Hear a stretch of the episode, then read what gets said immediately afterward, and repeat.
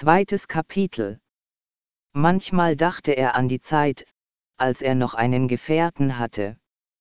Der Grund des eigenen Daseins war damals noch verständlich gewesen. Der war immer mit ihm gezogen, und so waren sie eigentlich die ganzen Jahre immer dicht beieinander geblieben. Doch dieser Gefährte war eines Tages weggelaufen, hatte ihn einfach zurückgelassen. Die Sehnsucht nach seinem Gefährten war einst dann sogar zu einer Sehnsucht nach der Ferne an sich geworden. Diese Ferne, innerhalb derer er seinen liebsten Kameraden vermutet hatte, machte ihn erst wehmütig und schließlich war es ihm zu einem Verlangen geworden, aufzubrechen und sein Rudel zu verlassen. Ausgerechnet er, der eigentlich am liebsten immer bei den Seinen geblieben wäre. An manchen Tagen rief er elendig heulend die Geister des Himmels und der Berge an, voller Traurigkeit erklang dabei seine Stimme, mal krächzend, mal zornig, doch hin und wieder auch einfach kläglich. Sein Heulen durchdrang dann die Nacht. Beim Gang durch den Wald kam er an manche Stelle, an der das Licht der Sonne durchbrach und ihn für eine gewisse Zeit etwas wärmte. Er stellte sich dann ruhig hin, um mehr von den Sonnenstrahlen abzubekommen. Doch wenn die Sonne wieder verschwand, kehrte die Kälte unbarmherzig zurück und nahm mit ihrer schattig-frostigen Art wieder Besitz von ihm. Er dürfte sich selbst nicht vergessen. Keinesfalls dürfte er seine Aufgaben vernachlässigen. Zügig schritt er weiter, um seinen Leib warm zu halten. Am Morgen begrüßte er die Umgebung mit heulenden Gebell.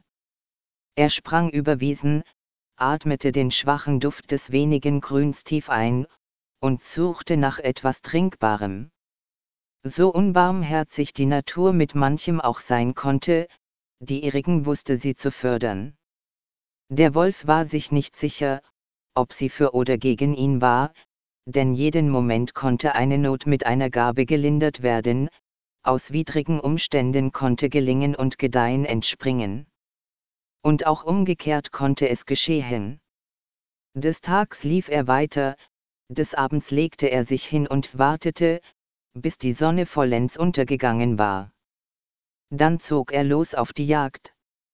Dabei verfiel er in eine gewisse Monotonie, die er mal fürchtete und mal genoss. Sie machte ihn selbst vergessen. Das nahm er selbst deutlich wahr. Und er geriet in einen Blutrausch. Seine Sinne waren geschärft, doch es gab wenig zu finden. Irgendwann dann schlug er ein Reh, fraß es zum Teil auf, rastete danach und zog dann den Rest der Nacht hindurch weiter. Von weit her war das Heulen anderer Wölfe zu hören.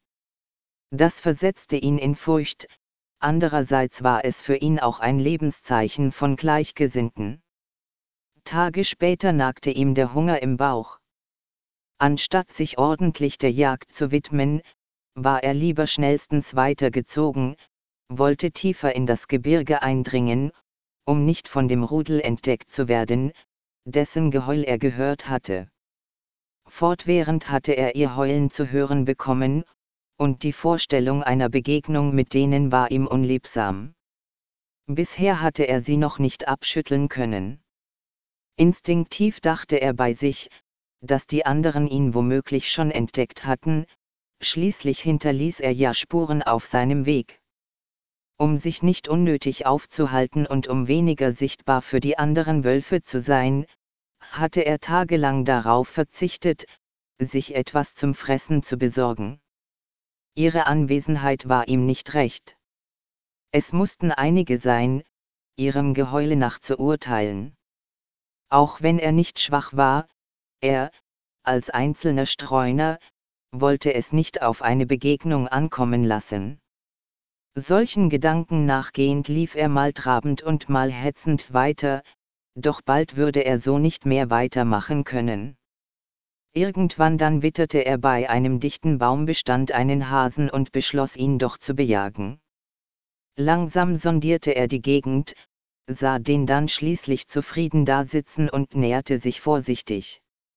Die Aufmerksamkeit des Hasen und die Hindernisse der Umgebung genau einschätzend sprang Isekrim aus dem Versteck und riss das Tier im Nu, Da heulte ganz in der Nähe ein Wolf. Seine Beute mit dem Maul festpackend hetzte Isekrim davon, gönnte sich lange keine Pause bis er weit weg war. An der Flanke des Nachbarbergs angekommen hielt er inne, legte den toten Hasen vor sich hin, speiste. Seine Muskeln zitterten vor Anspannung. Wenigstens hatte er jetzt zu fressen. Der Bissen reichte ihm noch nicht. Der Graue rieb noch einen weiteren Hasen auf.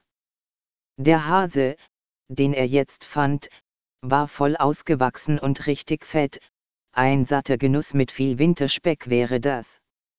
Doch seine Jagdmethode führte diesmal nicht zum Erfolg. Dick und rund war der Hase zwar, aber auch aufmerksam und schnell. Kurze Sätze machend und schnelle Haken schlagend hatte er den Wolf bald hinter sich gelassen. Nach einem kräftezehrenden Wettkampf gab Isekrim schließlich auf. Doch irgendwann in dieser Nacht hatte Silberfell dann mehr Glück, konnte mit wenigen Sätzen eine Gemse überwinden und sich an ihr weiden. Hungrig wie er war, fraß er hastig vom dem besten Fleisch, das ihm seit Tagen untergekommen war. Die Wärme des Fleisches kräftigte ihn zusätzlich. Eines anderen Tages Beutetier war wieder ein Hase. Dieser hatte einen guten Instinkt, welcher diesen weghoppeln hat lassen, aber erst etwas zu spät konnte der dann erkennen, aus welcher Richtung die eigentliche Gefahr gekommen war, und so lief er dem Grauen direkt vor das Maul. Isekrim riss ihn auf der Stelle, und fraß ihn fast ganz auf.